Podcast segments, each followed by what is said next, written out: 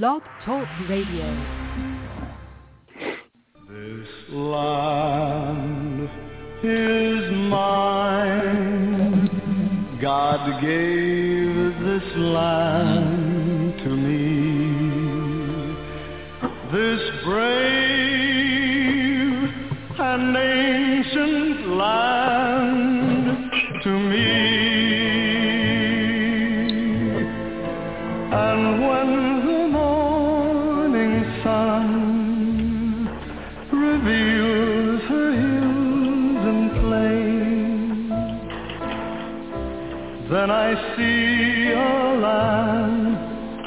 children can run free.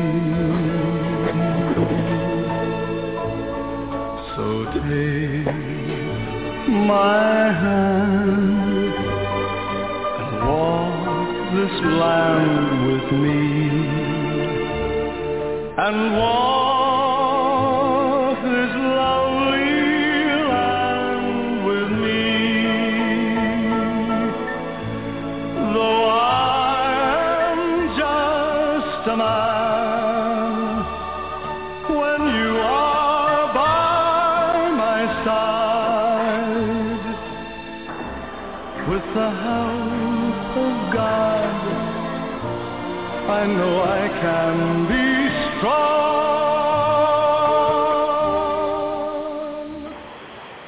Well, good evening. Welcome to Yada uh, Radio. We're pleased to be uh, with you. We've got a little static here on JB's line, but he's uh, he's tried a couple of times to call in. We'll see how long we can uh, uh, deal with it. Sounds like you're underwater, uh, JB, is what it sounds like. Um, the uh, and a couple of items in the news. Uh, always uh, approach the news with a bit of trepidation, uh, since uh, it's uh, rather obvious the thought police uh, don't like it if you uh, report on news that uh, they view is uh, unfit for people to uh, hear. Uh, this first news story is from Reuters. I would think that would meet the thought police's criterion.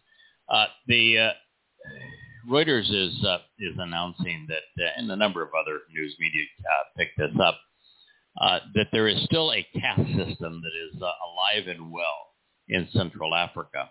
Mali, which is uh, one of the largest African countries, uh, sub-Saharan uh, country, still has a caste system and still has um, slavery. And slavery is based upon um, whom you were born to. The reason I bring this up is that the uh, the religious in Mali are exceedingly eager to beat and suppress those that they consider to be slaves. Uh, should you wonder what the religion is in Mali, 95% of uh, the folks of Mali are Muslims. About uh, 2% are animists, about 2% are Christians, and about 2% don't quite know what they are. Uh, so in the Muslim community, um, slavery exists. Now, the reason this is important is we're hearing a lot of rhetoric about critical race theory and about America being a racist nation and that its uh, institutions uh, must be completely revised to reverse the negative effects of racism. Uh, and I'm here to tell you that if you were to look at African countries, racism is not only alive and well, but so is slavery. And if you think that that African communities would do better if they were not influenced by uh, Caucasian social customs, society, and contribution, then I would invite you to go live in any African country. See what it's like to live now in the Republic of South Africa. See what it's like to live in Zimbabwe. See what it's like to live in the Sudan. Try Somalia out for size. Consider living in Egypt. How about Libya? Or would you prefer Mali? Or to be a school child in uh, Nigeria? and subject yourself to African culture there. Or you want something a little closer to home, check out Haiti. Haiti is the one country that was never colonialized. It is an African culture that has always been an African culture. Life isn't worth living there. So there is something drastically wrong by suggesting that the African community would be better off if there were no Caucasians. But the evidence is exactly the opposite. And you could take this one step further and to say that why don't you name a country, heck, not just today, in the history of humankind, where regardless of race, you have opportunity. Opportunity for education, opportunity for advancement through that society, opportunities economically, society, in all possible ways. I would like you to name a country where there is there are fewer restraints on upward mobility in the history of humanity. And the fact are, there, there are none. Never. So this myth that we need to teach critical race theory to somehow undo the wrongs that have taken place in America is utter and complete nonsense. That doesn't mean that there aren't some Caucasians that are racist. And the more we continue to promote critical race theory and Black Lives Matter, there's going to be a whole lot more of them. But they're actually more racist among percentage-wise among blacks than there are among Caucasians. So I just thought I'd bring that to your attention. There are a series of riots right now that are taking place in Lebanon. And you may wonder what's going on there. The, uh, the protests are sponsored by Hezbollah. Hezbollah wants to wants to deal with the uh, the second of uh, of uh, judges that have been appointed for the express purpose of trying to get to the bottom of the problems that occurred uh, um, uh, leading to the uh, blast uh, that uh, mm-hmm. killed so many in that uh, country when uh, uh, the port explosion occurred. Um, yeah. And the first, they, uh, the Muslims uh, had a conniption fit and said, "Oh, it was bias, bias. He's he's targeting uh, Hezbollah supporters, and therefore he has to be removed." So the second one uh, has been appointed, and son of a gun, he's uh, finding that the same people are complicit and now they're not only saying that he has to be removed, but if he is not removed, we're going to kill people until he is removed. And that's why they're rioting. So why would Hezbollah be so concerned that the truth would be ascertained regarding the port explosion? You guys have any idea? Well, it's probably because they're involved. Absolutely. Is, uh, yeah, there was a, a Russian uh, uh, freighter uh, carrying what uh, what aluminum nitrate was the uh, fertilizer. That's a weapons grade uh, material. Uh, yeah, and that. Yeah, it uh, it arrived there, uh, and uh, everybody thought, oh well, you know, it's a the ship just needs to unload its cargo, do a little uh, repairs, and they'll be on their way. And it was intended to go someplace else. It never intended to go someplace else. Brought in Lebanon for the purpose of supplying Hezbollah with the ability to blow anything they wanted to blow to smithereens. And the interesting thing about it is that they found out that the ship was owned by somebody with ties to Hezbollah and that it was un- unloaded at the discretion of Hezbollah and that when the explosion occurred, oh, guess what? 80% of the aluminum nitrate was already gone. Guess who took it? And guess why?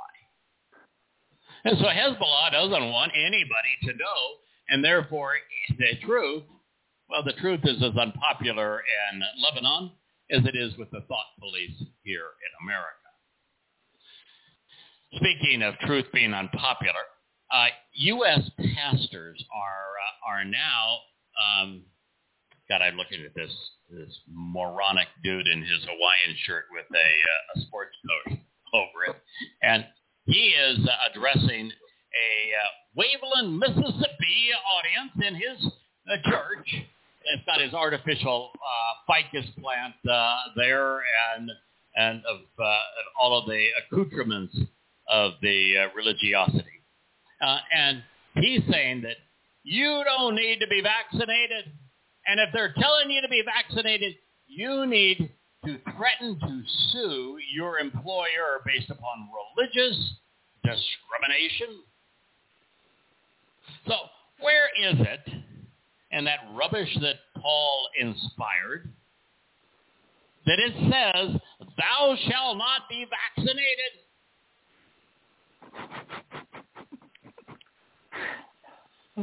Please tell me.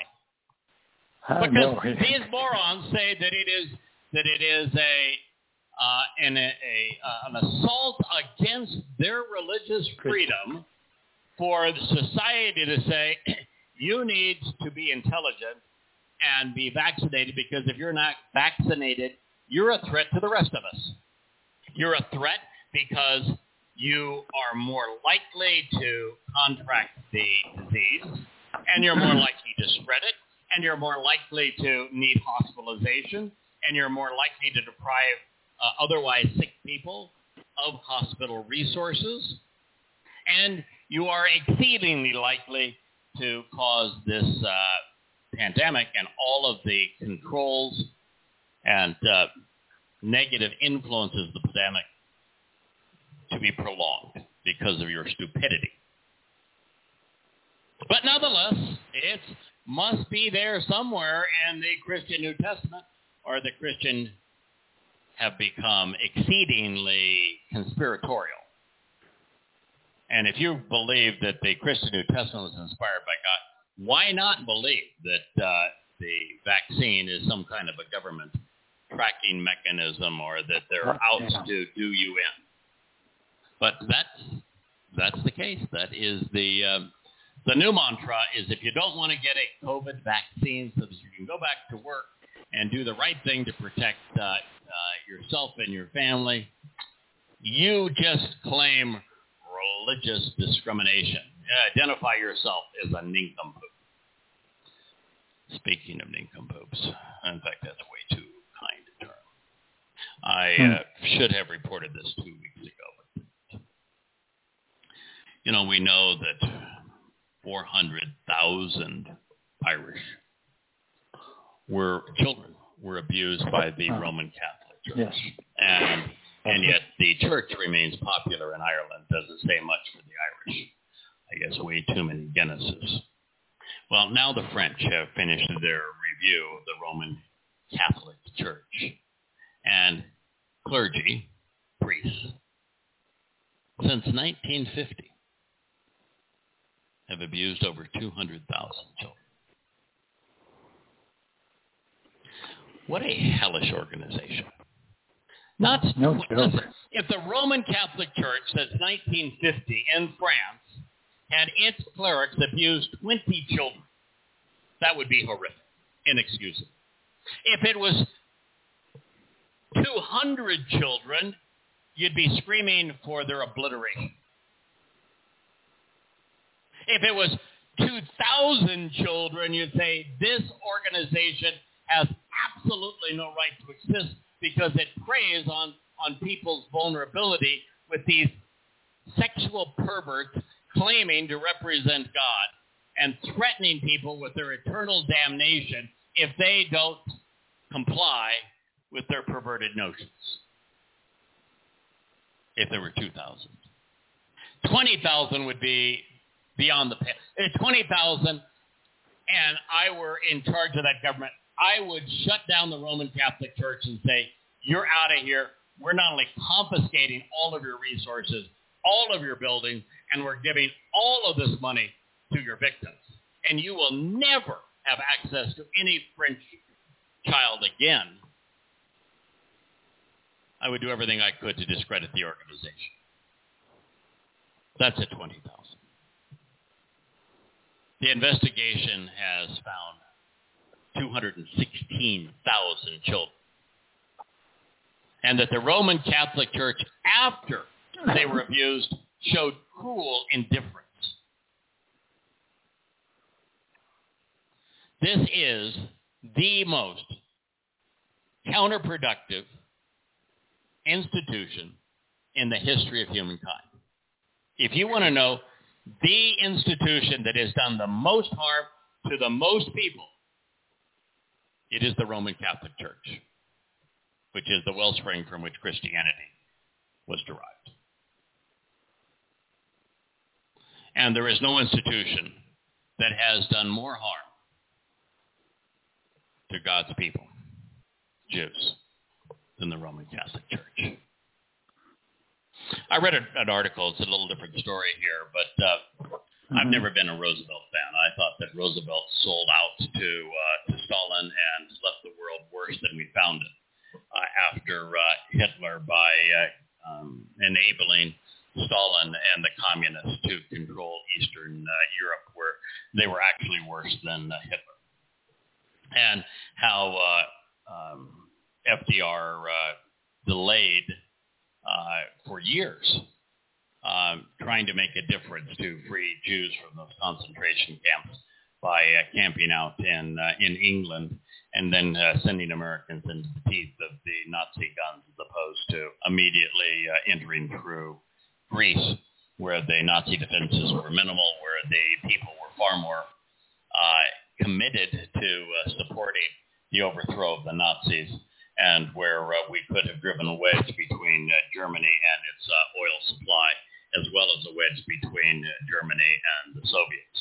But no, we uh, we didn't do it that way, and, and for that reason, I have been a uh, a huge uh, critic of FDR. I'm also a critic of FDR for the way that he handled the uh, uh, the Japanese. When the Japanese uh, bombed Pearl Harbor, which uh, FDR all but invited, uh, the answer was straightforward and simple, which is that the Russians were at that point in time being pummeled by the Germans. And the Russians needed our food and they needed our weapons. And all you had to do is to say, we will give you what you're requesting in terms of your ability to feed your people and to, uh, to thwart the German attack. But what we want in return is Vladivostok you withdraw, you allow our bombers to land in Vladivostok. We can fly them from uh, uh, Seattle to uh, Anchorage, from Anchorage to Vladivostok, and from Vladivostok they could do a round trip, uh, uh, trip bombing, uh, replete with fighter escorts to bomb mm-hmm. Japan. And there was no reason to sacrifice 400,000 Americans in pursuit of vengeance for Pearl Harbor. And so I've never been a fan. Well, this story was just amazing. Um, documents are just now being released from uh, FDR's uh, archives that showed that uh, he wrote a letter to Adolf Hitler. And it begins uh, um, by uh, speaking to the Fuhrer as, as if the Fuhrer was this dignified individual. FDR is making a special request of Der Fuhrer, Adolf Hitler, wanting him to grant an audience to two individuals from Standard Oil, the very company that uh, helped Hitler uh, gasify coal, which is what led to the invasion of Poland and the creation of the concentration camps because that's where the coal mines were. And America wanted, uh, not uh, FDR evidently, wanted Germany to have the capability of gasifying their coal, and the Standard Oil hold, held the patents for that process. And so he wrote the Fuhrer and said, uh, yeah, it's really important, personally important to me that uh, you grant these uh, individuals an audience and uh, seek to work with them. Pretty disgusting, isn't it? My God. I'm, I'm stunned. Yeah.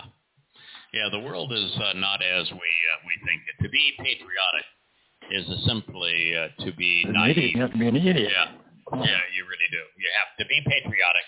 You have to be unaware. Now, you know, somebody might say, well, you're being hypocritical. You just said America has the uh, greater access, upward mobility of, of any nation uh, on earth.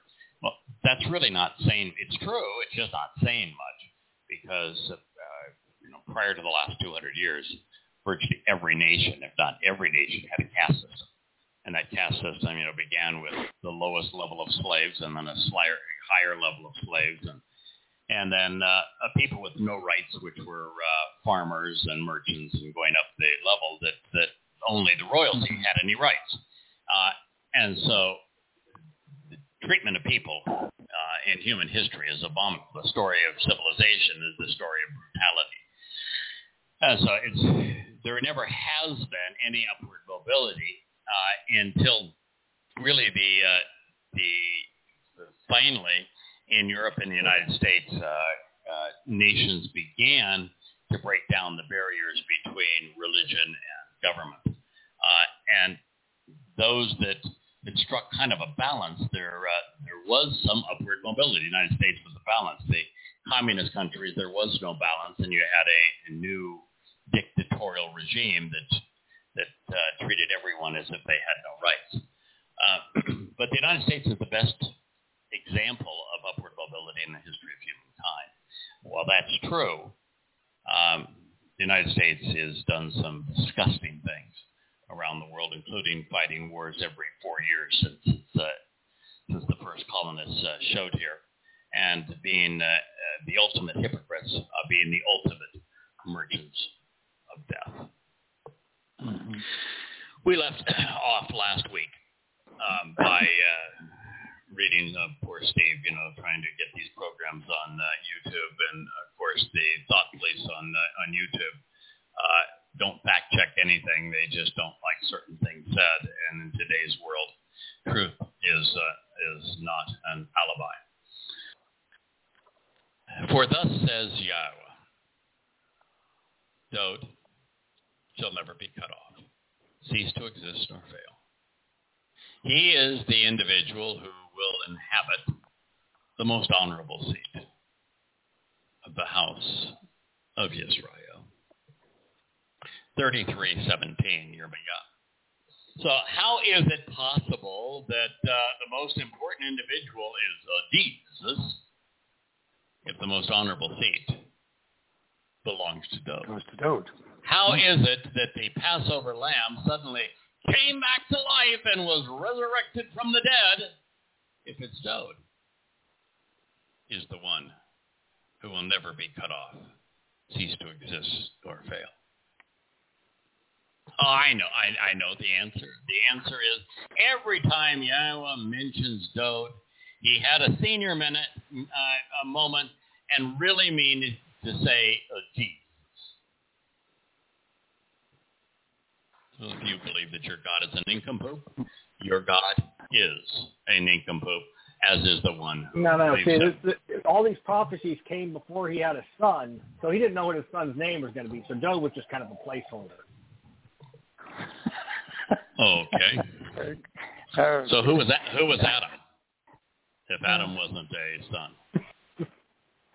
I'm Yeah. sorry, but okay. well, And uh, anyway, from Yahweh's perspective, Dowd is, is simply the best of the best. He uh, was not only the uh, uh, God's son, uh, but Dowd is the ideal antidote for Christianity, even an antidote for Judaism. We all know that he was not the best behaved individual who ever lived. He was certainly the brightest, the most articulate, one of the most Torah observant, but those things didn't make him perfect, at least by today's standards. And so when we find Yahweh saying he will never be cut off, he will never cease to exist, he will never fail, and he is the most honorable individual ever in Israel, then we know that God's criterion is quite different than ours. And we know that that Paul was absolutely wrong when he promoted the notion that um, if you violate one of the Torah's edicts, you violate them all. The Torah does not uh, is not capable of saving; it only is capable of condemning. Well, that would make God a liar, wouldn't it?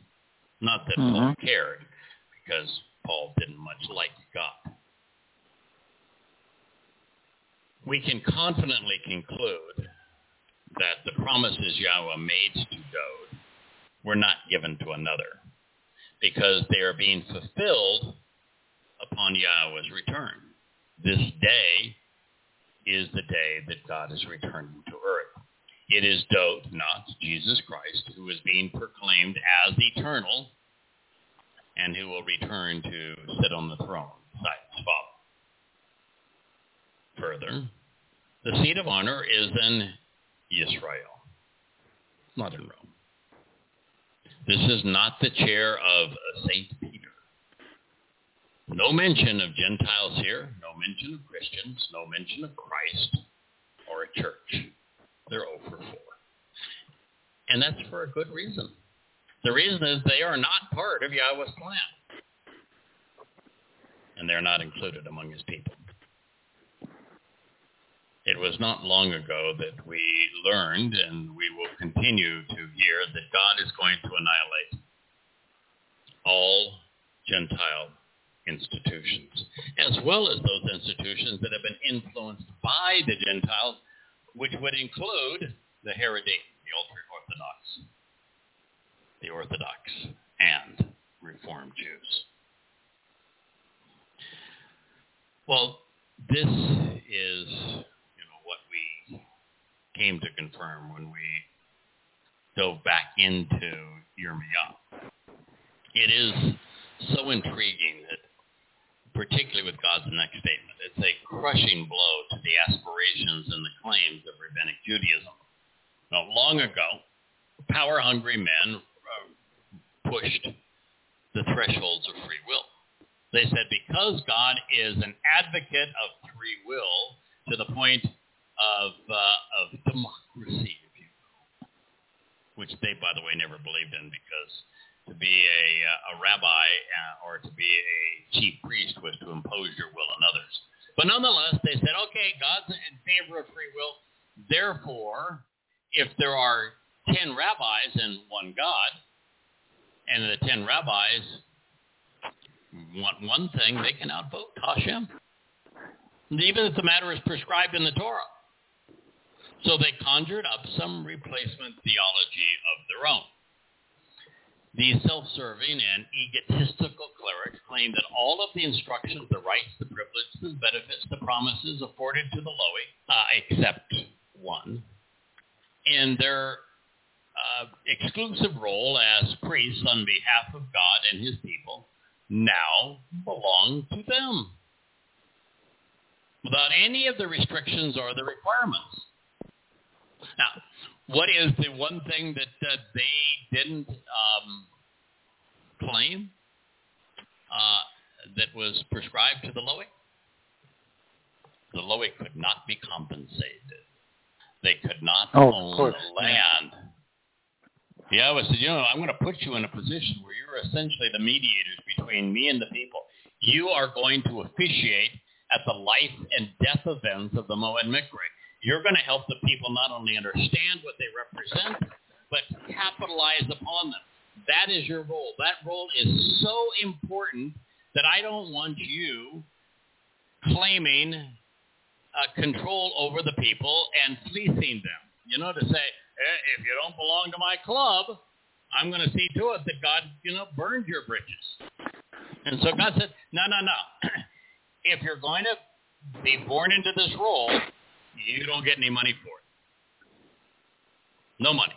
Of course, rabbis by, I don't know, it's like 10 to 1, are the highest paid clerics in the world. They they have found a way to scam the people out of of, uh, of all manner of, uh, of things. And so that's the one part of the Lowy that they were not willing to accept, but they'll accept everything else. So after their vote, the Lowy Levitical priesthood was discredited and their connection to the Torah was severed, such as the rabbis could exalt themselves at the people's expense. Now, for those who love the uh, uh, nine candle menorah and think that Hanukkah is a um, religious holiday, A Moed Mikra. but Yeah. that, yeah, that it is uh, something that is meaningful to God. I got news for you. Hanukkah commemorates a, uh, a an internal uh, fight among two groups of Jews. It wasn't to fight an external enemy. It was between two groups of Jews. One group of uh, of Jews was uh, quite um, well, kind of overly taken by the Greeks. They loved the Greek language, the Greek influence, the uh, Greek artistry, all of that sort of thing. And the other was, uh, well, no, we're going to hold to our traditions. There was one side that said that uh, that power should be afforded to the best and the brightest uh, on behalf of the people, kind of like communism, you know, that that uh, Mhm. it shouldn't be The to cleric or to king. It should be to the best and the brightest on behalf of the people. We will represent them. Oh, that was the uh, the other side. And so the, result of the Maccabean revolt was that the priesthood and the Lowy um, claims to the priesthood were overthrown in favor of what would become rabbis. They weren't rabbis at the time, but they were religious individuals who thought that uh, they had uh, a better right to control people than did uh, God's plan. And that's how this all began, and it continued to grow through rabbinic Judaism. So as we have noted, to the detriment of Christians, and this time to discredit religious Jews. Yahweh means what he says.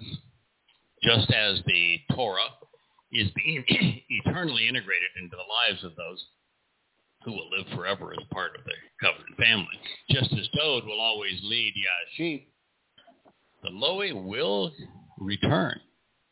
And they're going to, once again, do as Yahweh intended for our benefit, which means that the rabbis will be no more.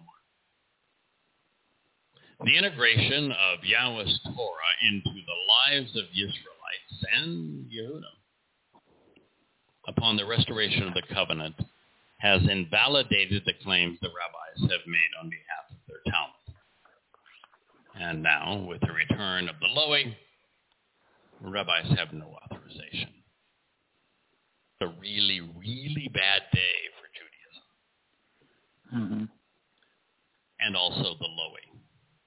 Those who attend to and join together, commonly called the Levites, who were assigned to be priests, which we have to be careful on that term because when you read priest today, you think of, of Roman Catholic priests, and these are Mhm. religious nincompoops uh, uh, molesting little children. Uh, that was not what Yahweh meant by Cohen. They, there was no religious religiosity to the title at all.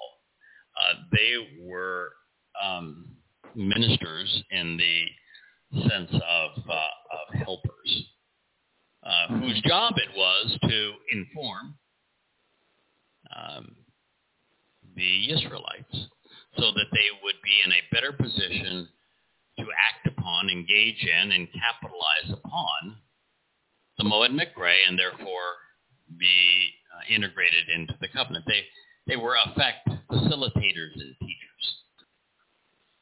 And also the Lowy, and you were born into it, which was 13th tribe, if you will, and the Lowy uh, priests. They were descendants of, uh, of Moshe um, and Aaron, shall not be diminished or eliminated, and never be without an individual to approach my presence by offering that which uplifts, transforming a physical entity into light as a present bestowed and offered without compensation, while also engaging and acting upon the sacrificial offerings all days and thus continually throughout time. This is Jeremiah 33:18. This is the prelude to Yahweh's affirmation of the covenant. So I know, Kirk, you've done some uh, some analysis of the the Lowy and of the the Cohen priest, and then as that uh, migrated into the Shaphat judges. But before we get there, let's just analyze this particular statement. Okay. Okay, so it begins. You know, this is the transition out of what? Yahweh telling us, Dowd is my guy. Dowd is Yeah. eternal. Dowd is the person who who has uh, earned the highest status in Israel. He gets the throne, the seat of honor. The next line is the Lowy. Now, Dowd is not a Lowy. He's uh, Yahud, right? That's right. Right. Yeah, but guess what?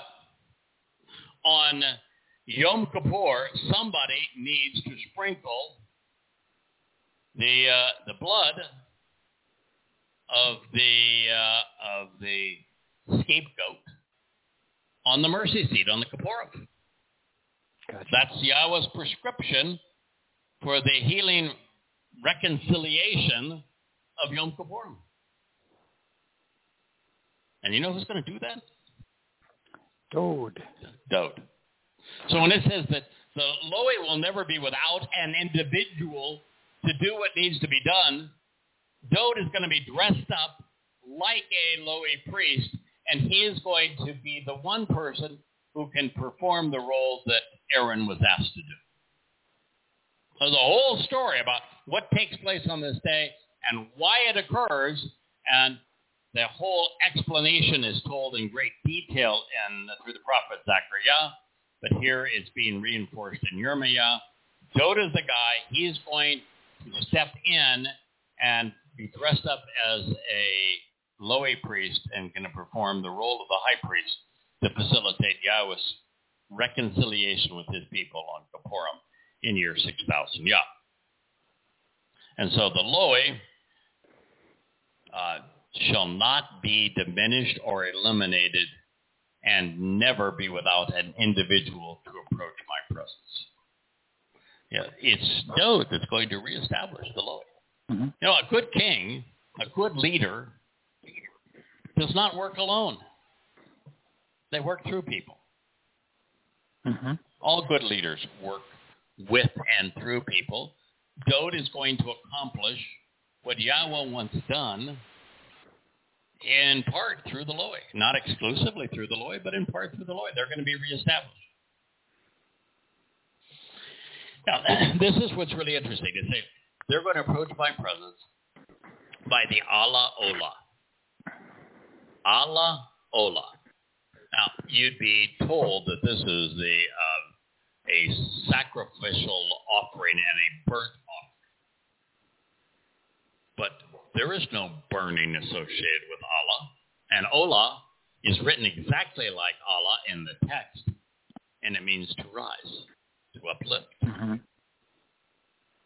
Nothing burning here. The Allah Ola is an offering which uplifts, means to go up. And how are we going to go up? By transforming a physical entity into light. Qatar. Yes. Morphing matter into energy through combustion to join together and enclose. Thereby engaging in an offering to approach, converting and adapting by burning something savory. And it was just in the last month or so, and I've been doing this now for 20 years, so it tells you I'm pretty slow. It just in the last month or so, when I was trying to figure out why is Yahweh asking us repeatedly during the Moed Mikre to draw near and to come into the presence of the uh, Isha, the feminine manifestation of his fiery light? I like And you know, I always assumed that what he was doing, and I think I'm correct, is asking us to come into the presence of the set apart spirit, our spiritual mother, because she represents light and our enlightenment. She helps to purify us. Uh, she uh, uh, nurtures us, which fire can uh, do. Uh, and through her, we rise up to Yahweh. And so it, it seemed to be that this was God's metaphor since he used Ish, which is the masculine word for light, to represent his presence before Moshe and the children of Israel, uh, with, with fire conveying in the ancient world light and warmth and radiant energy and power and all of these wonderful things. And it was used as the heart of the home. It illuminates and therefore enlightens us. Uh, is the only thing that would help us uh, prepare food so that it becomes uh, safe to eat. Uh, it keeps wild animals at bay. It is, you know, it is the best thing that ever happened to man in the ancient world. Mhm. But it wasn't until about a month or so ago that I said, oh, I get it. We are physical, organic beings. matter. Matter. And as physical, organic beings, we are decaying. But there's one thing that can transform us into something that is vastly more energetic, vastly more powerful, vastly more capable than being a decaying organic being. Fire. Fire is what transforms organic material, physical organic material, into energy, into light. And that is exactly what Yahweh is offering, is to take us from a decaying, organic, mortal being into an energy-based being akin to light. Because when we are light, we are eternal. When we are light, we are empowered. When we are light, we can explore the universe. When we are light, we are more like God. And so that is what's being conveyed here by Qatar. Transforming physical entities into light. As a present that is bestowed and offered without compensation. Particularly with the Lowy involved, we're not paying them a dime. God's not even allowing them to be compensated uh, monetarily. No inheritance, no enrichment. The antithesis of the money-grubbing rabbis. While also encouraging, oh, should be, also engaging and acting upon the sacrificial offerings. It is Pesach and Matzah and Bakorim and Shabuah that collectively facilitate this transformation, this empowerment, this enrichment, this enlightenment, and that these things endure continually throughout time. A pretty powerful insight in the preamble Yeah. to uh, to God's statement. Actually, this is not the Okay. preamble. That Yirma'yah 31 is where the, and this is Yirma'yah 33. This is a Yeah, 33, postscript 18. to it. Yeah, postscript. Postscript to it.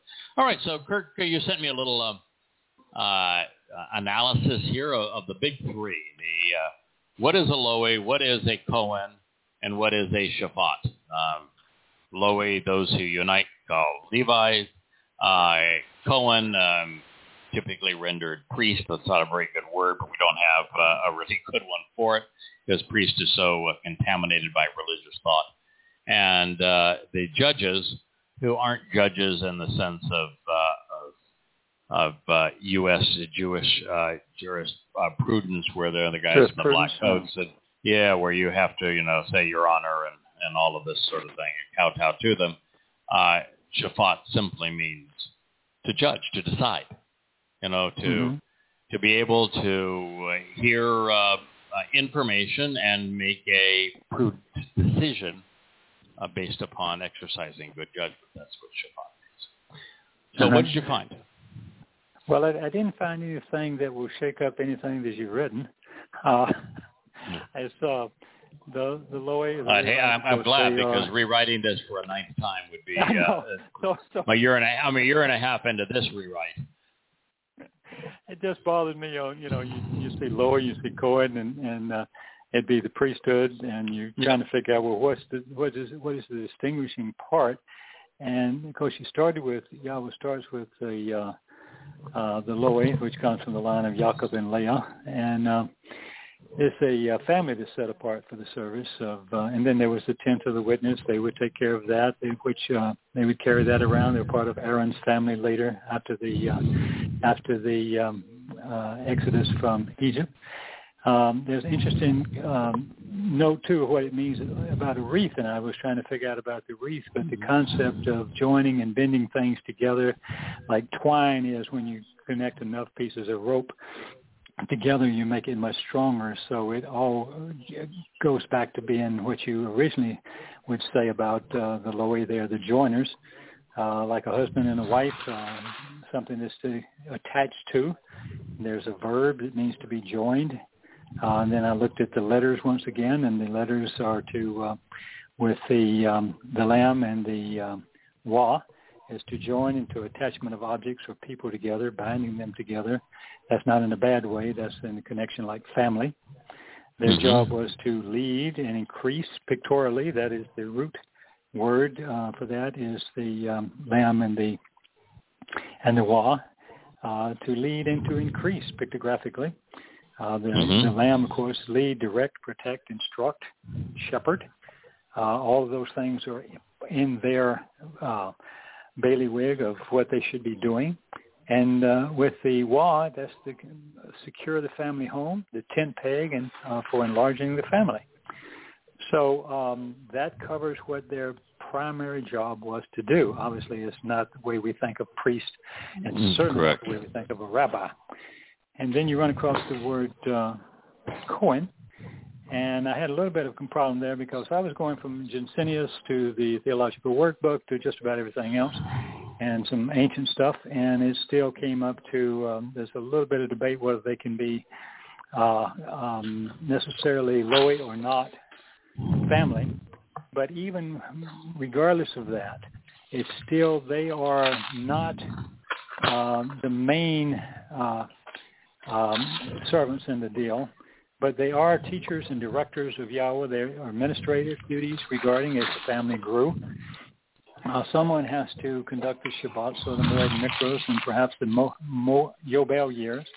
Mm-hmm. And the root, the root of the Cohen is the Kof and the um, Nun, the root there opens, the, the oldest definition I can find is it opens a seed and is a base for the seed to grow in the soil straight and tall, which is a metaphor, of course, to form a strong family base. So their job is to do all that other work, which is a lot to do, especially as the families grew and there was a temple that was built later uh, post-Dowd. Mm-hmm. Then I got thinking about that, and there's um, there's another leader when there was no king uh, and there's the, uh, and of course, we're focusing more on um, Samuel. And Samuel, of course, was a Shaphat. And yes, you can say it's a judge in our in the English versions to set up, to erect, or to do justice and quality judge, or even an umpire, if you like. Some of their jobs were uh, would be classified the ones in the various lexicons that to condemn or to punish the guilty, uh, to defend the poor, oppressed, or anyone's cause, uh, defer the cause of, to defend rather the cause of orphans, to deliver from power of his enemies, which may be something within the family, uh, as well as some of, uh, to rule or to govern in the sense of helping us to get where we want to go. In essence, it is to deliver the people from oppression and neighboring nations, but also to keep us on track. So I looked at that a little further of Shaphat, and I found two words that mean um, to judge. And of course, the Shaphat, if you look at the letters, uh, when we have a uh, uh, to make a determination in the dispute of wrongdoing, like a magistrate, to engage in determining outcome, decision makers. Uh, they decide cases. And of course, we know that Shaphat mm-hmm. comes from Mishpat, uh, Mishpat, or Mishpat rather. No, no, no. Uh, Mishpat is Mishpat is derived from Shaphat. Uh, Mishpat is a compound of Shaphat and uh, and me, uh, yes, my to, or to me, think about, uh, yeah, which yeah, is, yeah, yeah, to, to ponder the implications of shafat, deciding, of exercising good judgment. That, but that's an interesting uh, correlation because uh, the thing that is touted most in rabbinic Judaism is that's a misfot. And, you know, you, you've got to do that because that's a misfot. And they will uh, present this as like it's a commandment or it's an, an edict or a judgment that, you know, you have no choice but to, uh, to follow. And mm-hmm. that's not the meaning of the word at all. And it's just so incredibly simple to analyze a word like this. There, there are hundreds upon hundreds of Hebrew words that are a compound of one of the interrogatories. Uh, me or ma are the most common.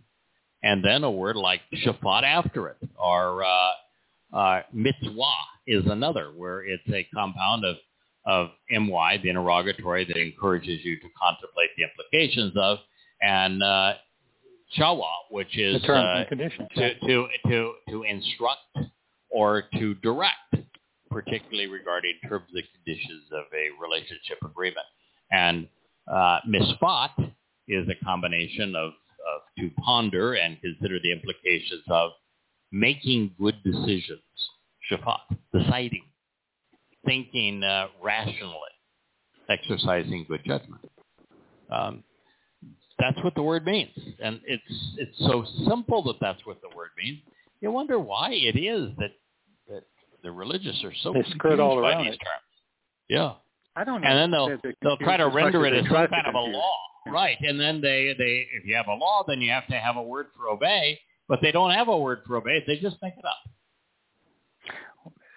I know. I, oh, well, let me let me pause for one second on that.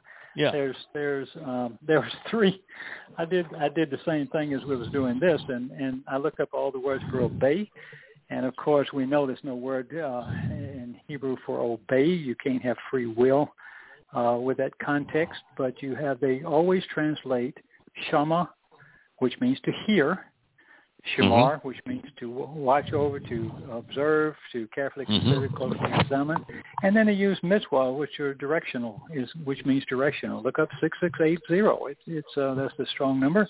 It says directions to point out the right directions to go. It's a set of instructions given to someone to uh, on a moral or physical path. He's pointing to the Moed Mikros.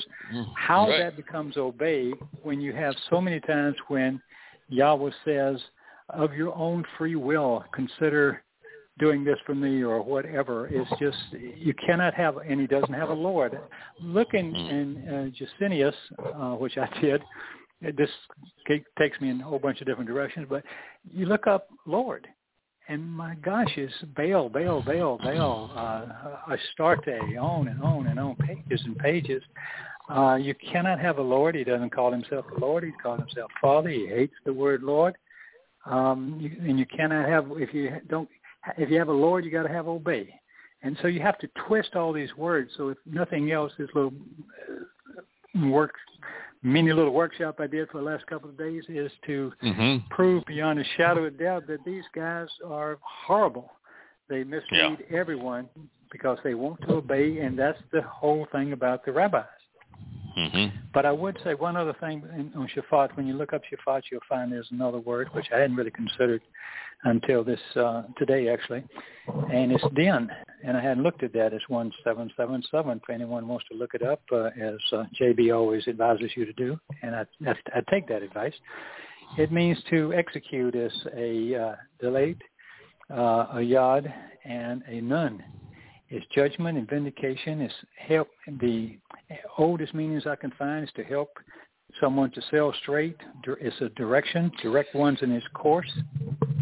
Authority to rule over quarrels from uh, from the root word, the uh, and the nun is um, the one who restores life. I love this.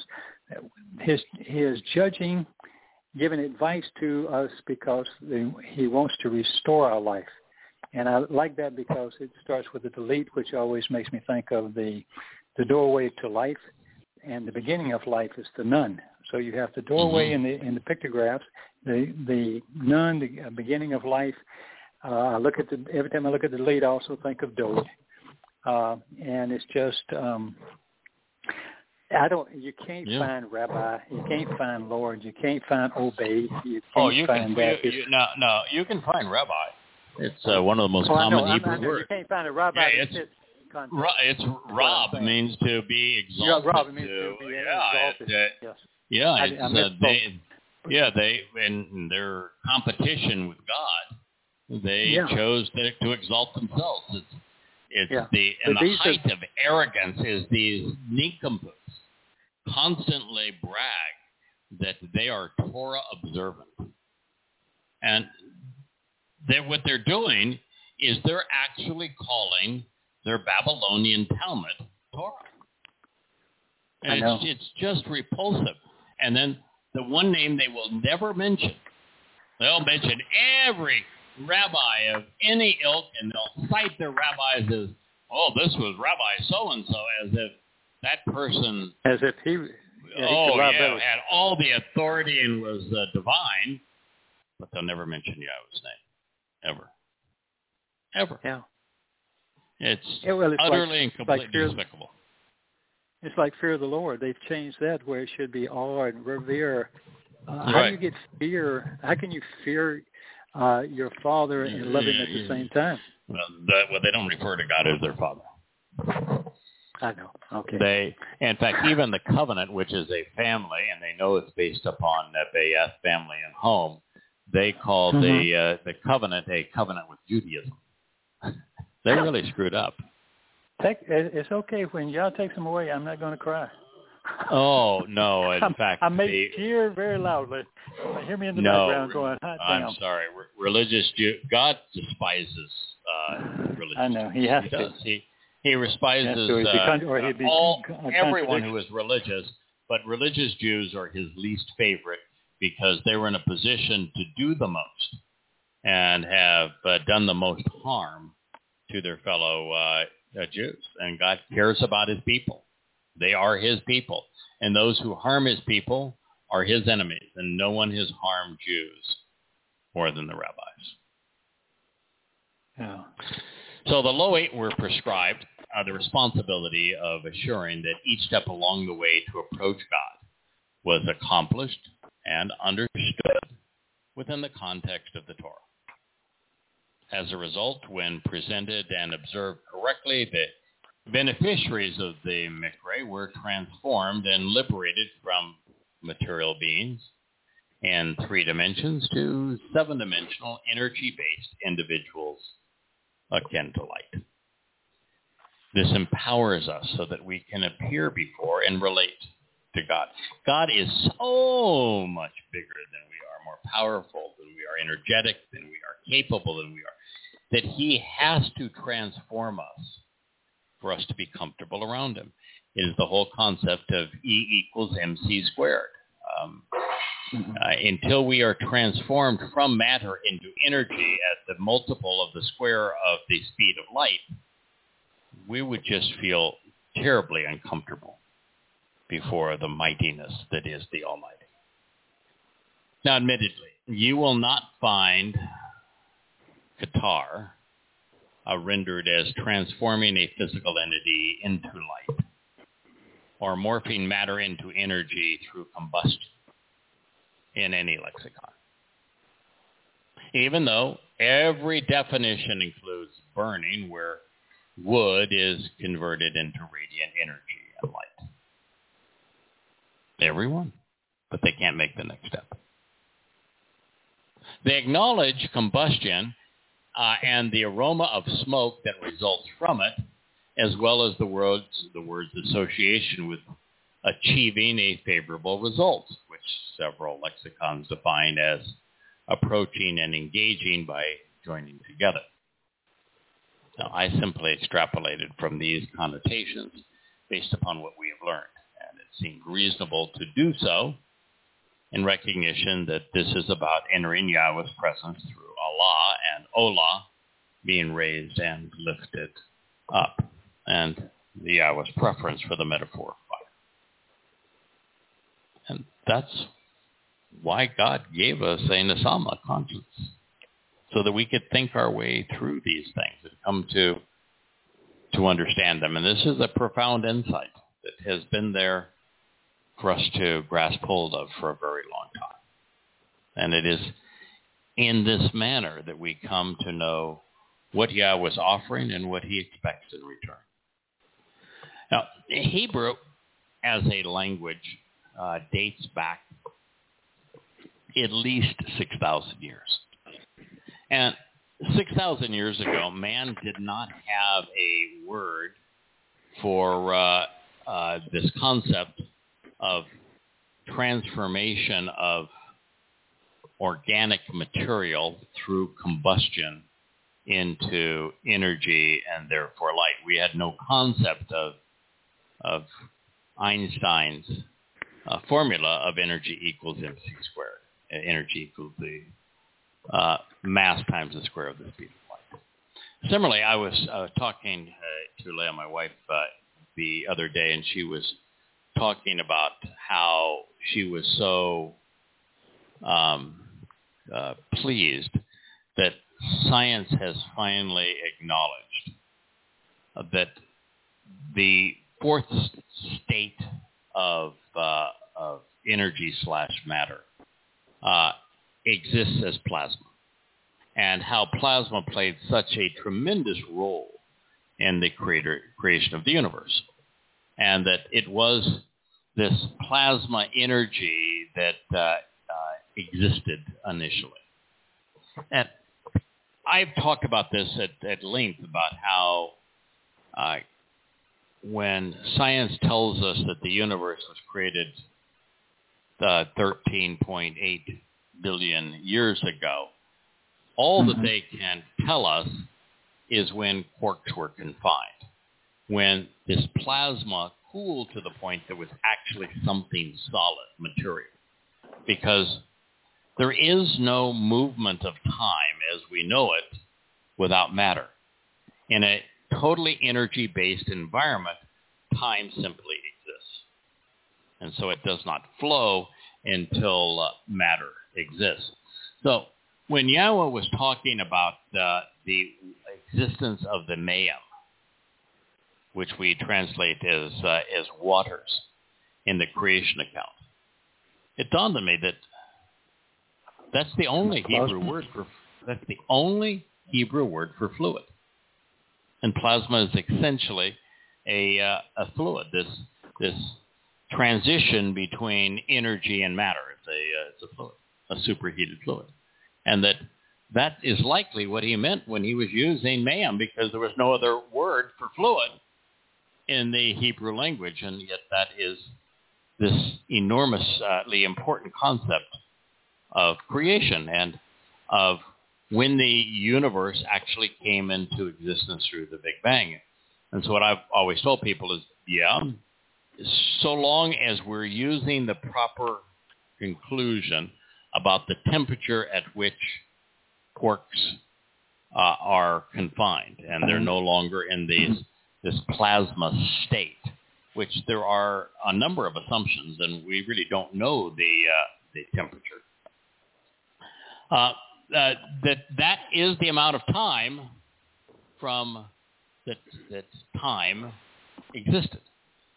But there's an undisclosed amount of time prior to that time because this the this the, uh, enormous input of energy of light, as God describes it, uh, during the Big Bang, that could have occurred billions of years before the the universe cooled sufficiently for quarks to be confined and for time to move. But I do think it that the whole use of mayim was uh, to describe uh, fluids, just as qatar here is used to describe this transformation of being material and organic to uh, to an energy-based uh, being. And the words have all of that history. Um, laden in them.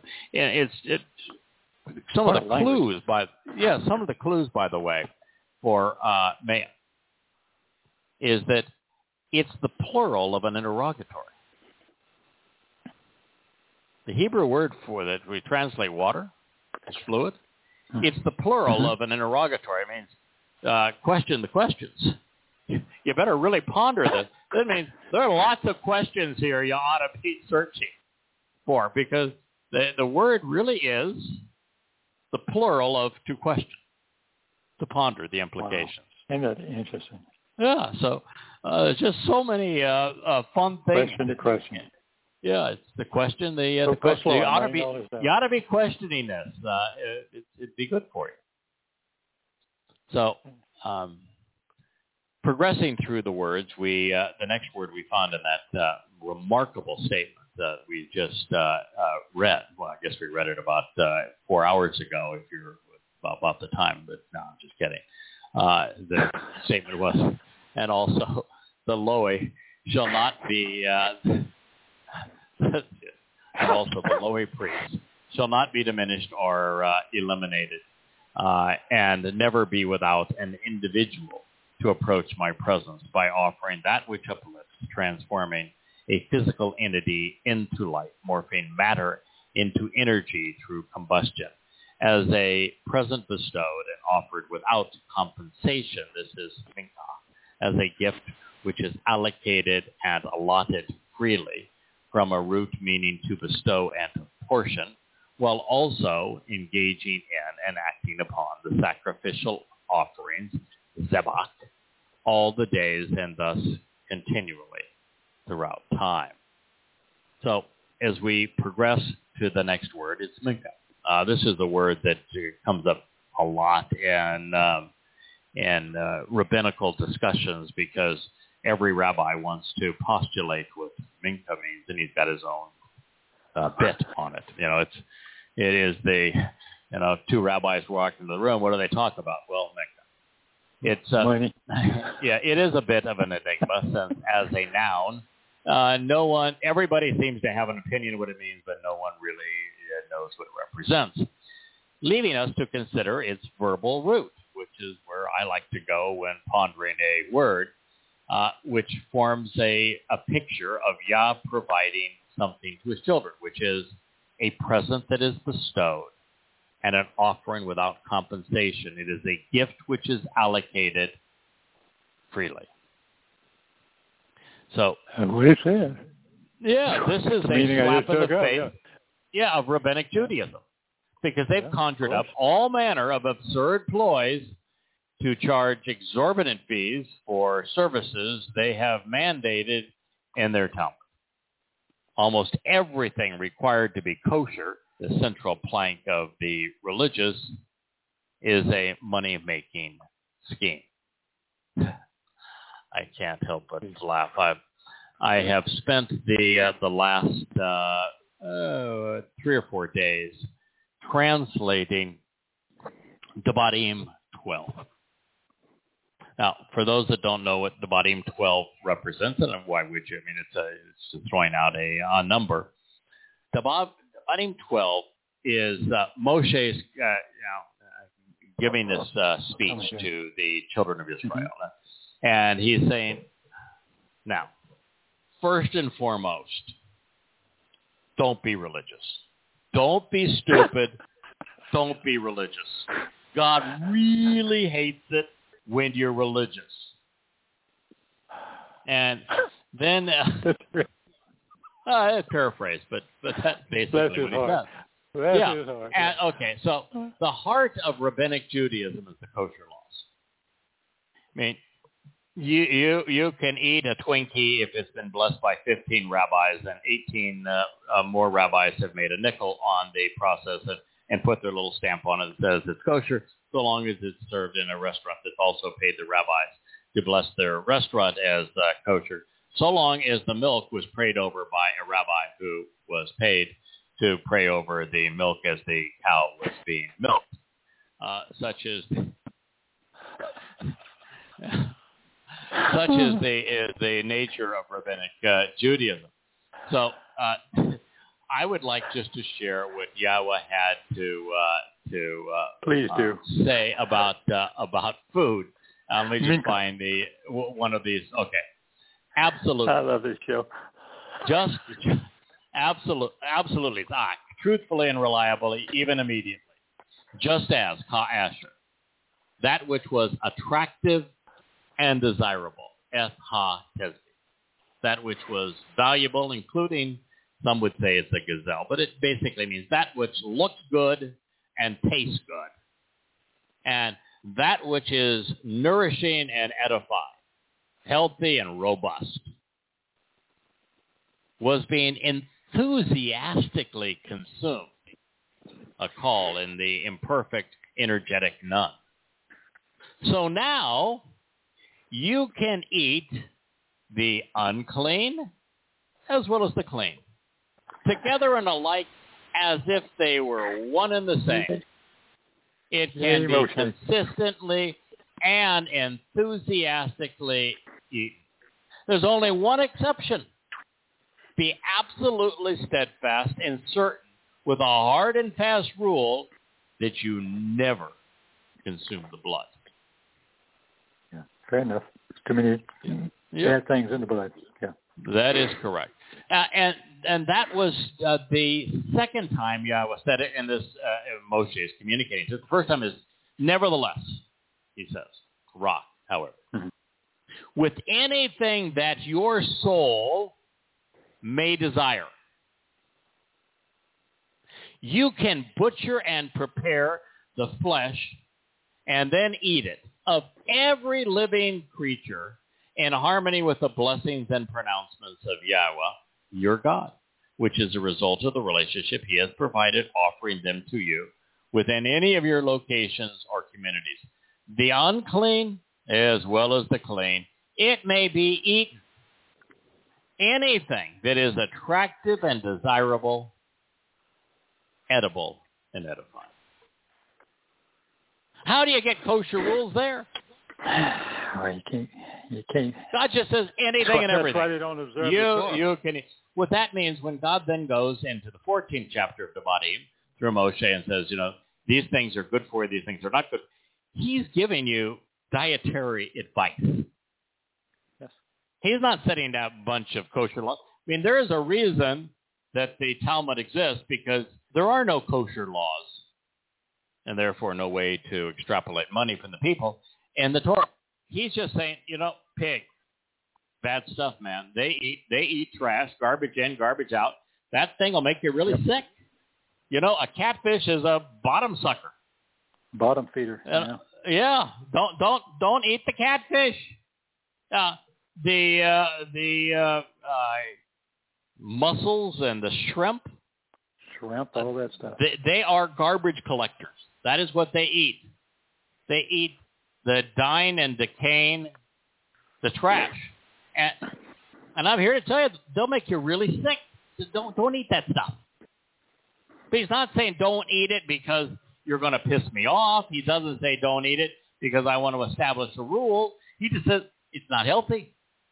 Now, he's not saying it's, it isn't going to be healthy for all time. We have figured out a way to actually supervise and butcher and transport and pay, and and trans uh, and uh, uh, refrigerate um, mm-hmm.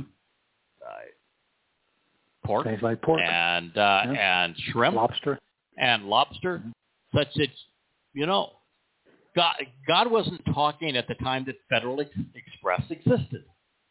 But now you can harvest lobster in Maine and have it in Santa Barbara the next day.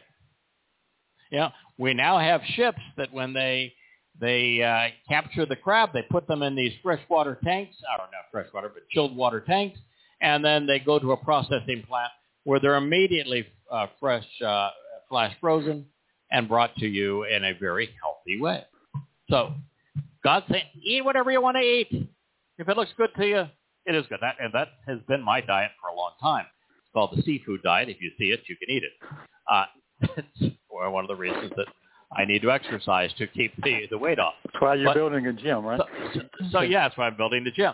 So uh, God's really clear about this. I'm not establishing a bunch of damn rules that you need to obey. I'm going to offer you some dietary advice because I'm offering you a lot of advice. I created these animals to be nourishing, and I created you. I've got a pretty good idea how this all works. So don't eat the damn vulture. What do vultures eat? dead animals. Eat dead animals. Yeah, Yeah, don't do that. That's that's your roadkill. Don't eat roadkill. Don't drink the blood for crying out loud, which makes Catholics look pretty foolish. Not that they need any help looking foolish with their Five times a day transmutation of uh, of ordinary uh, grape juice, which they claim becomes the blood of Jesus, which you're then supposed Jesus. to uh, drink for the remission of sin, when in fact it is a sin. Should they be right? Of course, they're lying, which I don't. I guess two wrong things are right. Uh, well, religious right anyway. Yeah. So God's really clear on this. Don't be religious, which means don't follow the kosher uh, laws. You can eat whatever you want to eat. So, while uh, the meaning of zabak is undisputed, it means to prepare an animal for consumption. As a matter of fact, and uh, in one of those two statements I just read to you, zabak is there. It says you can prepare any animal you want for consumption. Uh, when we zabak, we are not, however, preparing something for Yahweh to eat. Yahweh does not need to eat.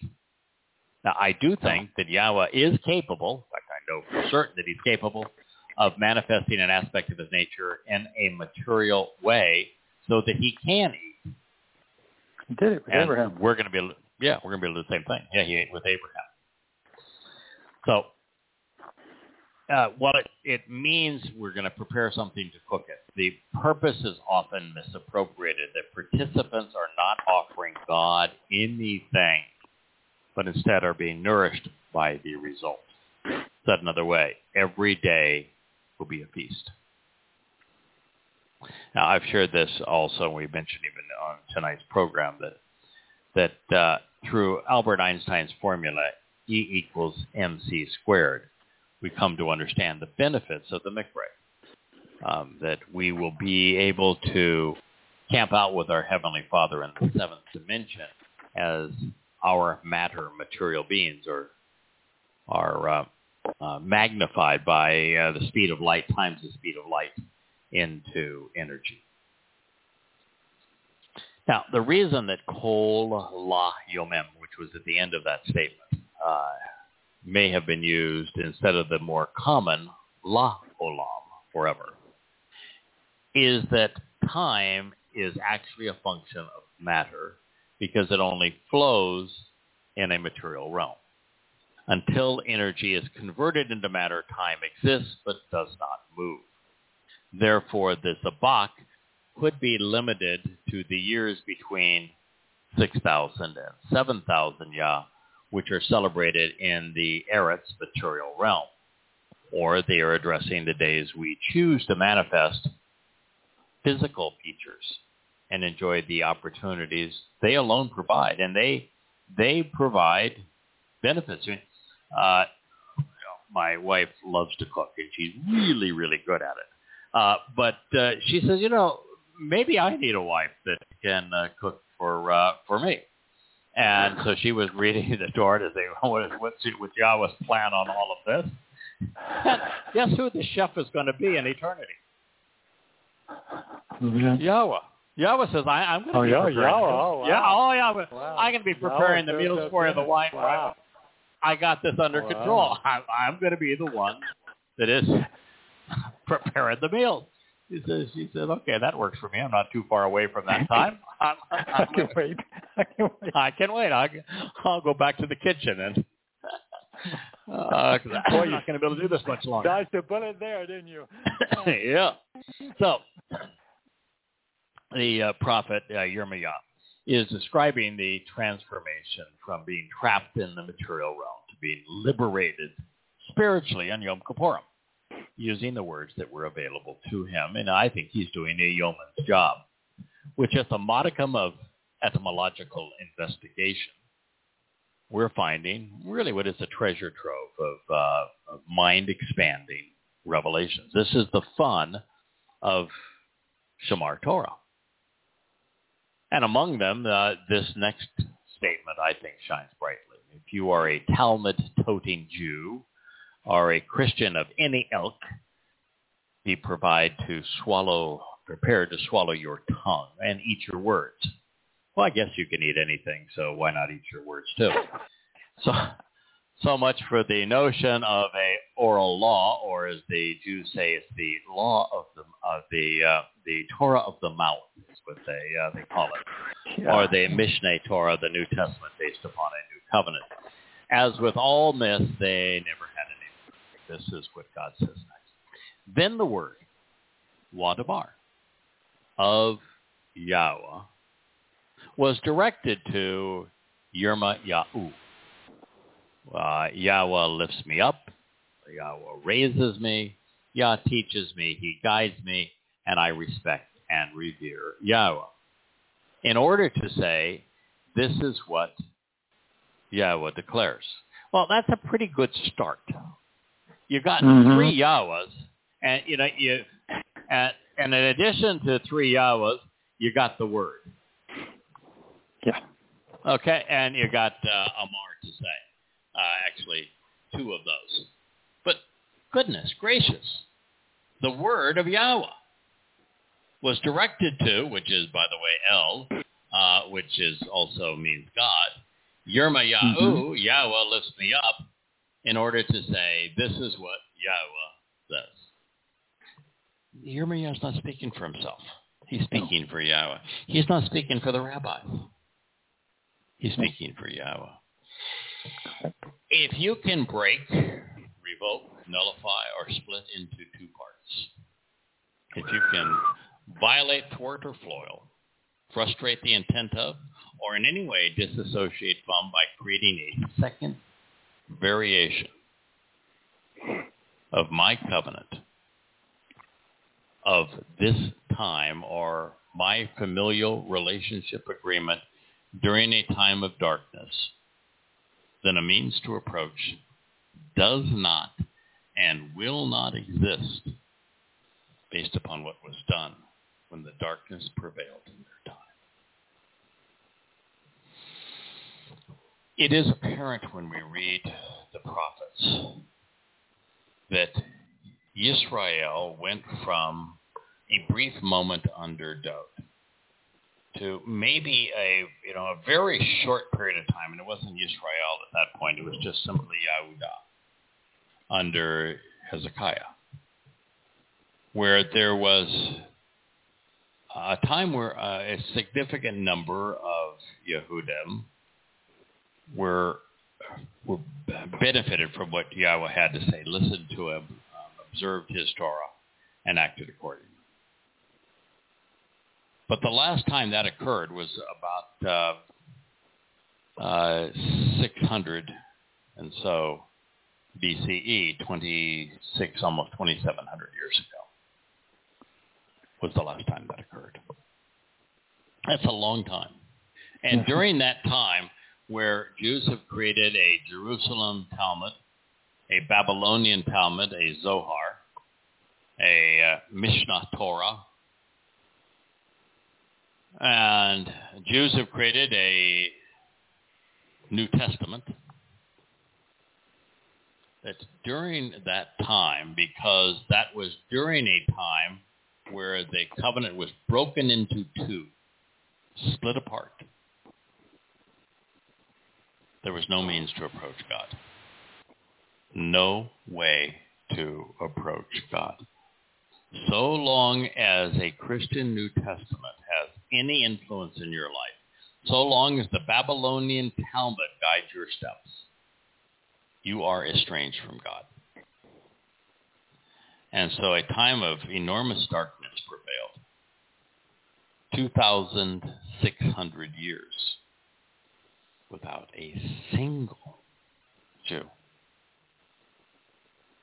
being part of God's family. Now that's maybe a little bit of an exaggeration because there were a number of individuals like Malachi and Zechariah, a handful, uh, that uh, would speak on behalf of Yahweh uh, in the intermediate time between about uh, 650 BCE and about 450 BCE. So to be more exacting, from 450 BCE um, to around 20 years ago,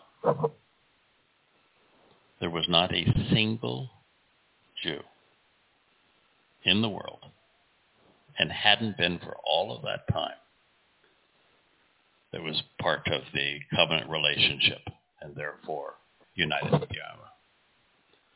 I think that the first was um, Dr. Jeff. I think the second was Yoel, my uh, good friend that, was mm-hmm. so instrumental in getting these books online. He was a co-host of this program for years. Oh yeah. And uh, um, know, not terribly long after that, uh, Leah, my uh, my wife, uh, came to uh, to join us. Um, and then we have found that so many who listened to the various broadcasts that I had uh, done over the years and began to read the books uh, started to do the old DNA test, and they found out that they were ethnically Jewish. And so there have been many now. But for a very long time, the very existence of these things like the Talmud and the Christian New Testament that revoked, nullified, and split into parts the covenant. Creating a covenant with Judaism, creating a covenant with a Christian church. That this was a time of darkness where no one was saved.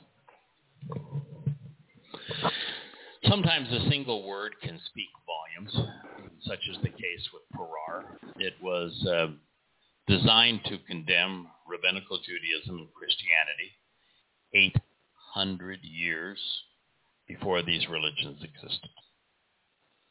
During a time of darkness away from the light, the Talmud was invented to replace the Lowy Cohen with rabbis.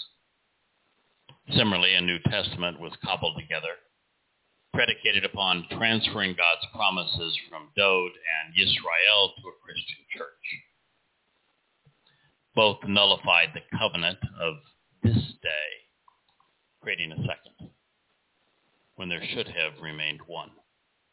In so doing, they disassociated themselves from Yahweh's one and only covenant, frustrating its intent.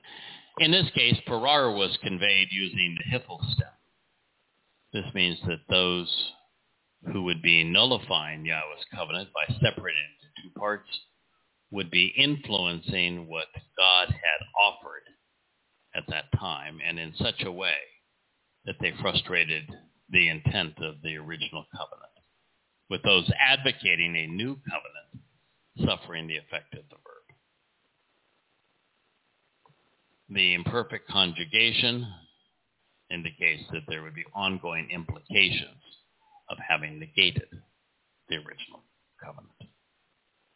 Now, admittedly, this passage is a challenging translation without the introduction of Ha Yom and uh, Ha Layla, uh, without a preposition. As such, they can be simplistically rendered of the day and of the night. Uh, specifically, then, translators commonly refer to that or infer that the Lord had a covenant with the day Daytime and a covenant yeah. with the night. However, exactly. with was not written in the text. Therefore, since there is no mention of a covenant with the day or one with the night to which this could be referring, and recognizing that uh, such a concept is ludicrous, the most responsible approach is to acknowledge that Yahweh's covenant of this day and time was nullified by splitting it into two parts during a time of darkness. Earlier in Yirma'yah, we read that Yahweh would be reestablishing his covenant with Israel and with Yahudah by placing his Torah guidance within his people. Uh, this made the notion of a New Testament predicated on annulling the Torah and replacing an Old Testament with a New Testament predicated on an entirely different criterion, teaching versus faith. Absurd to the point of scandalous, just as it reputed the authenticity of the Talmud. So both should have been instantly and summarily rebuked. but Yes. alas, there simply haven't been enough rational and responsible people to point out Judaism's and Christianity's faulty assumptions.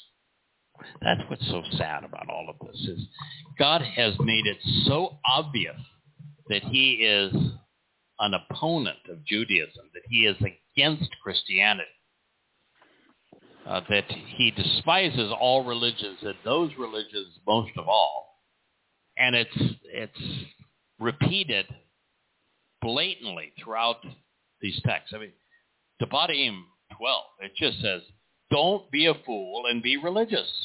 Uh, I I hate every aspect of religion. It's an abomination to me. And when when you see that I, are, I am eliminating all of the religious influences, and I want you to do the same. I want you to obliterate every religious edifice that you come upon. That don't do what they did that caused me to eliminate them. That would be really stupid. And yet it's all there. It's in the Torah. And what do the numbskulls do? Embrace. They, they go and act They embrace- religious. Yeah, embrace it. Yeah. I mean, don't you think that Yahweh explained why he was getting rid of the religious? And your answer is, well, then I'm going to be religious. Let me share you one quick thing. Okay. I promise Uh-huh. to be brief, but this was yeah, so funny. Okay. Uh, pictorially, pictorially in para, you know, you have a pay and, and two roches. So going Mhm. where ordinary words go, the words lead to multiple and Mhm. multiple people trampling it. So, but here's the root. It's just a pay and a roche. However, it's got two meanings. Tread on, break apart, separate, split, divide into two. Mhm. Second meaning. This is really, this is really blew me away. Bull. Mhm. Satan. Yeah, it's Satan. true. Yeah, Ha. it's true. Satan Yeah. symbol. See the Right. golden calf Par, is my yeah, note. par, par in Yeah, Hebrew is is bull. Yeah. Yeah, and bull excrement and uh, yeah. yeah. Well, here, here's what Mhm. I wrote. I said defined as a large male, uncastrated, uncircumcised Mm-hmm. bovine spewing bovine scatology. And so, Mhm. but he put them Yep. both in par. Para. That's Yep. that's that's those are just so much fun to find. Yeah, it is. That- wow. Yeah, yeah. so Cutting bang, in yeah, it too with the uh, good, with the second Yeah. one being bull. Uh huh. Yeah.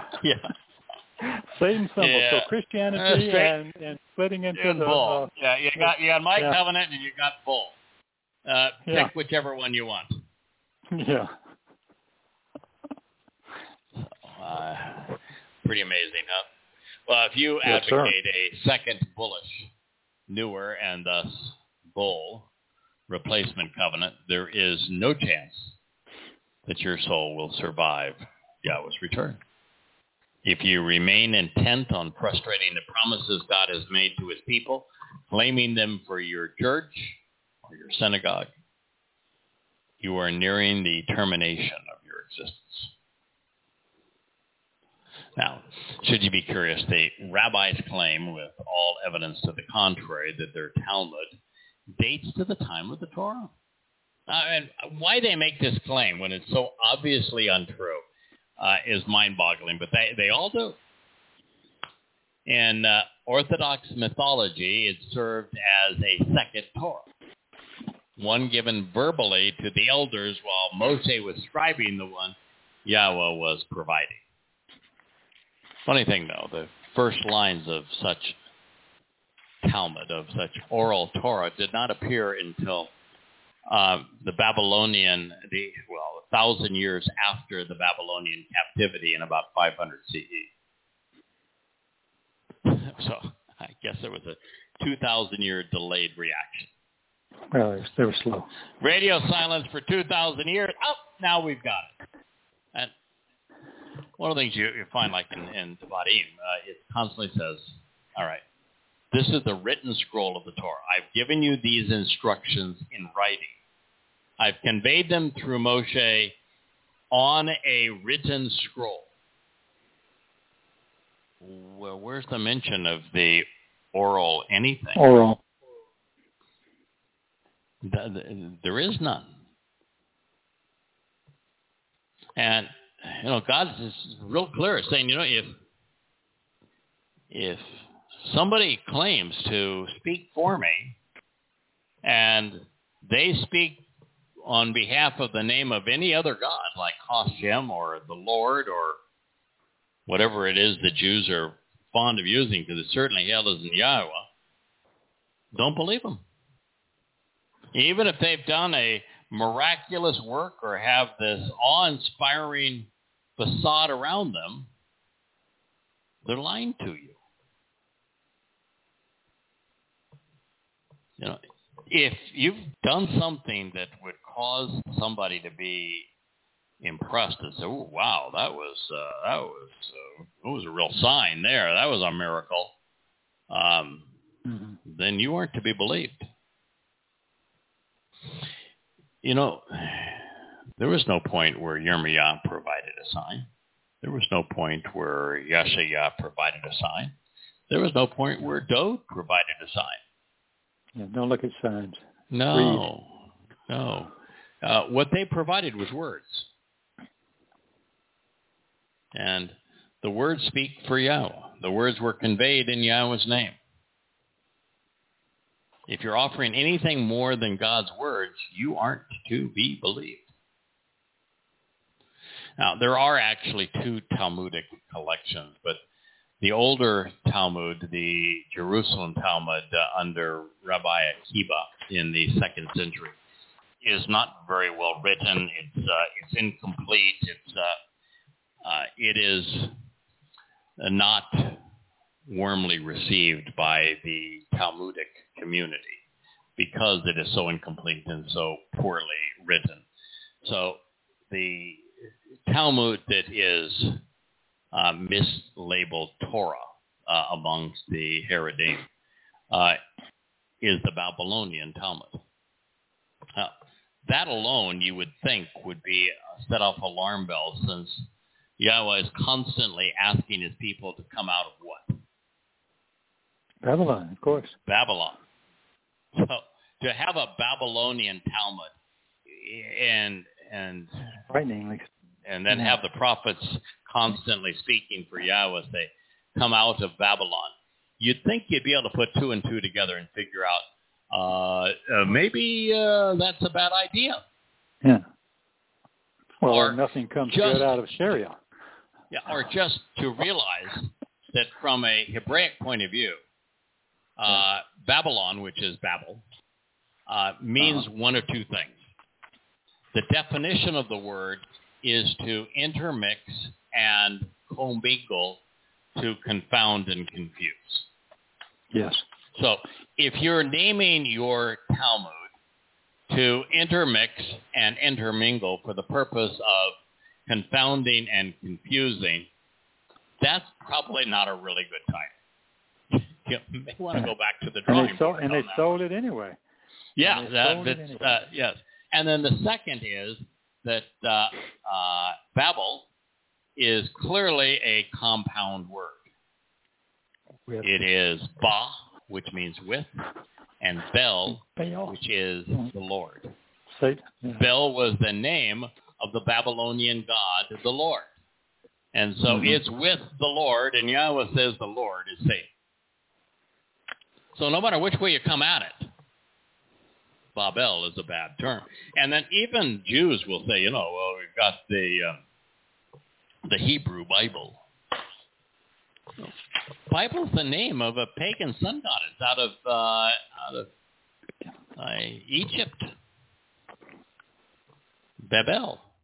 I mean, what part of this don't you get? God doesn't have a Bible. He's not trying to confuse anybody. He's not intermixing and commingling things together.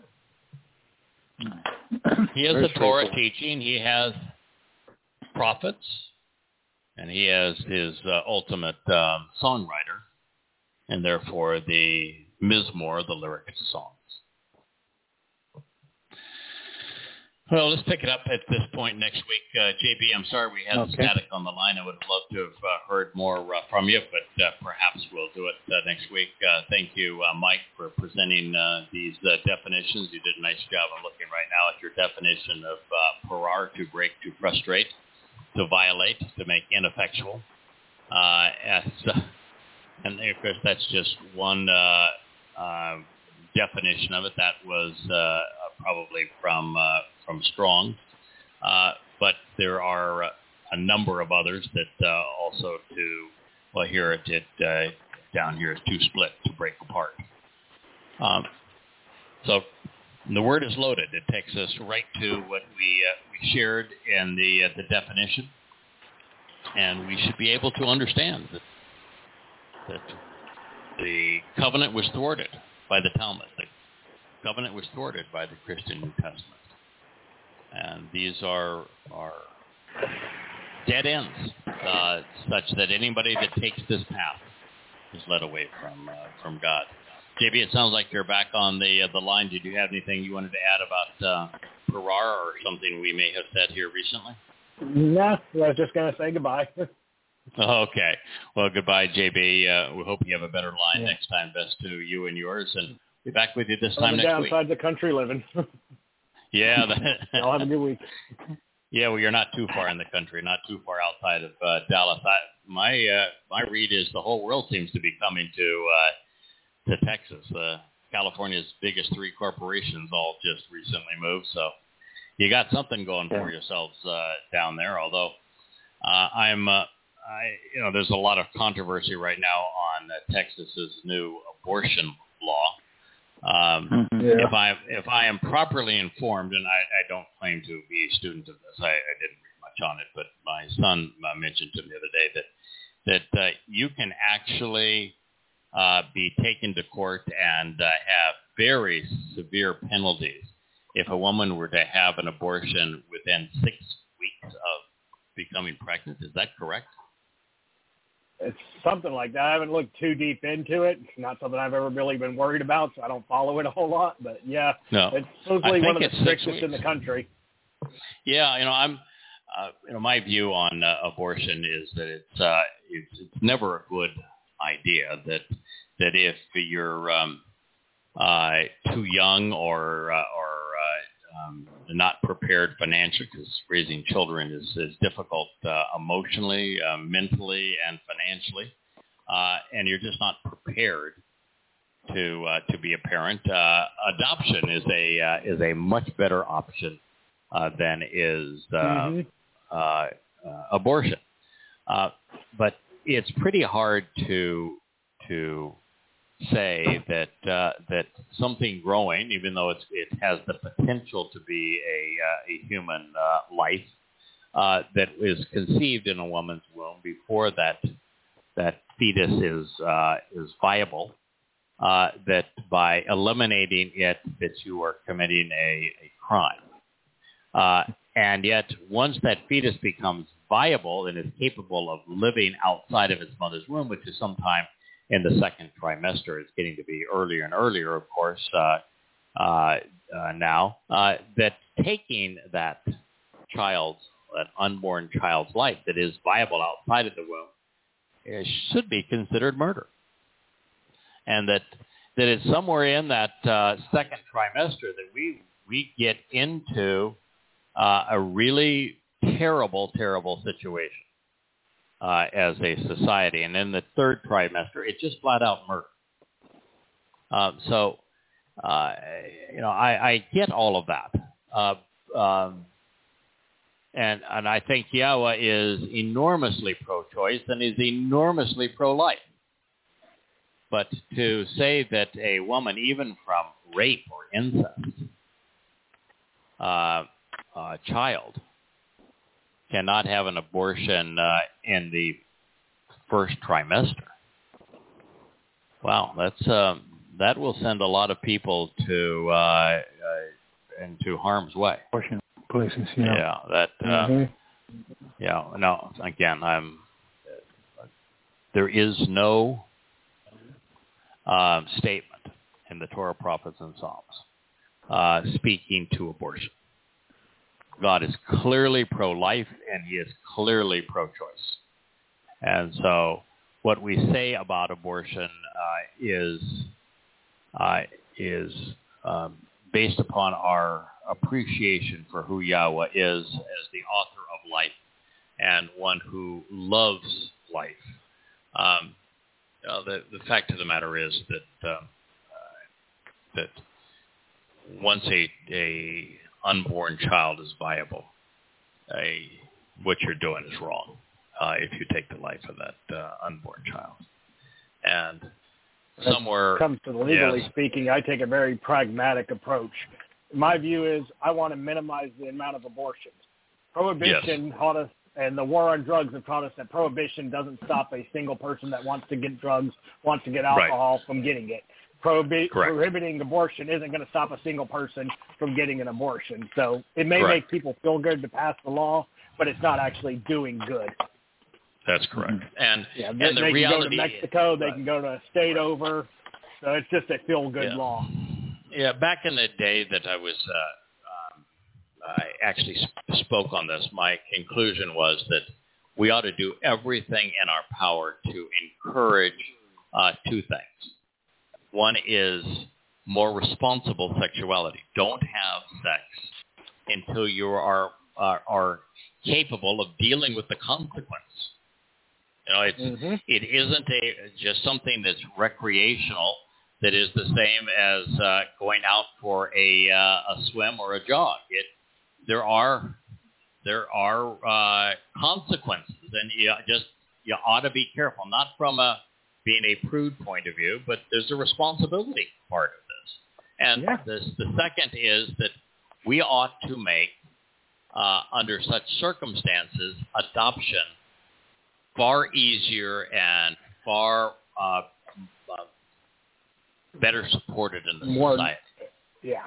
So, so that the adoptive parents are given all manner of rights, and that we do everything we can to help the uh, the uh, the parent who is uh, going to give up that child for adoption feel good about the choice that they made, and to support the uh, the process, so that there is very little reason to uh, uh, to have abortions at any point, and that uh, the third aspect of, of what I shared is that as we move uh, into the the second half of the second trimester, um, boy, you're at that point you're uh, you're flirting with something that is uh, becomes grotesquely immoral after a while. It's it's not a growth. Well, it's no not like you shouldn't uh, have done it before that if you were going. to. yeah, yeah. It's not. You're not removing a hangnail at this point. This is this is a uh, a life with uh, with uh, its own soul.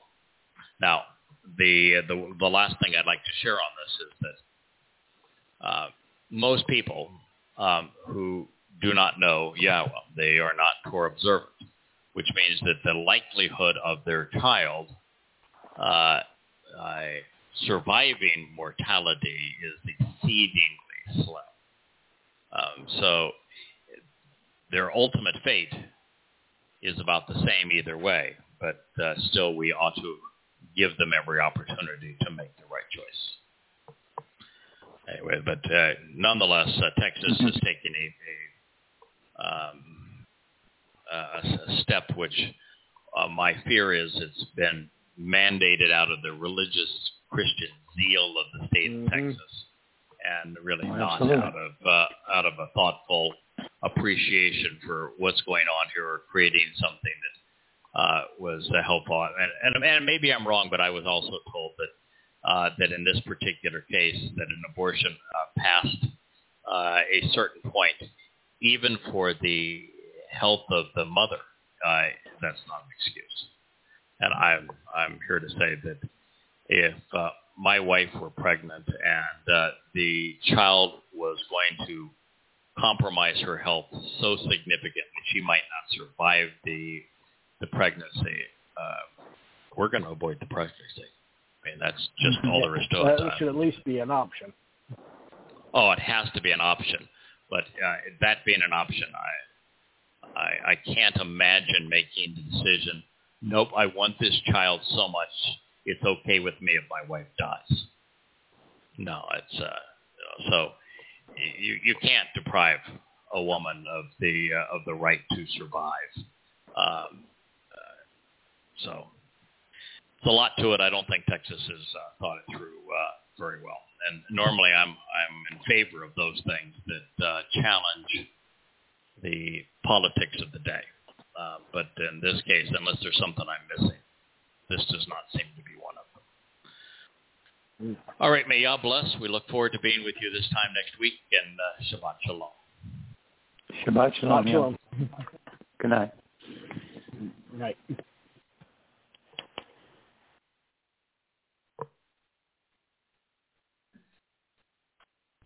Oh my god. We're so getting fucking banned from YouTube, Twitter, Instagram, and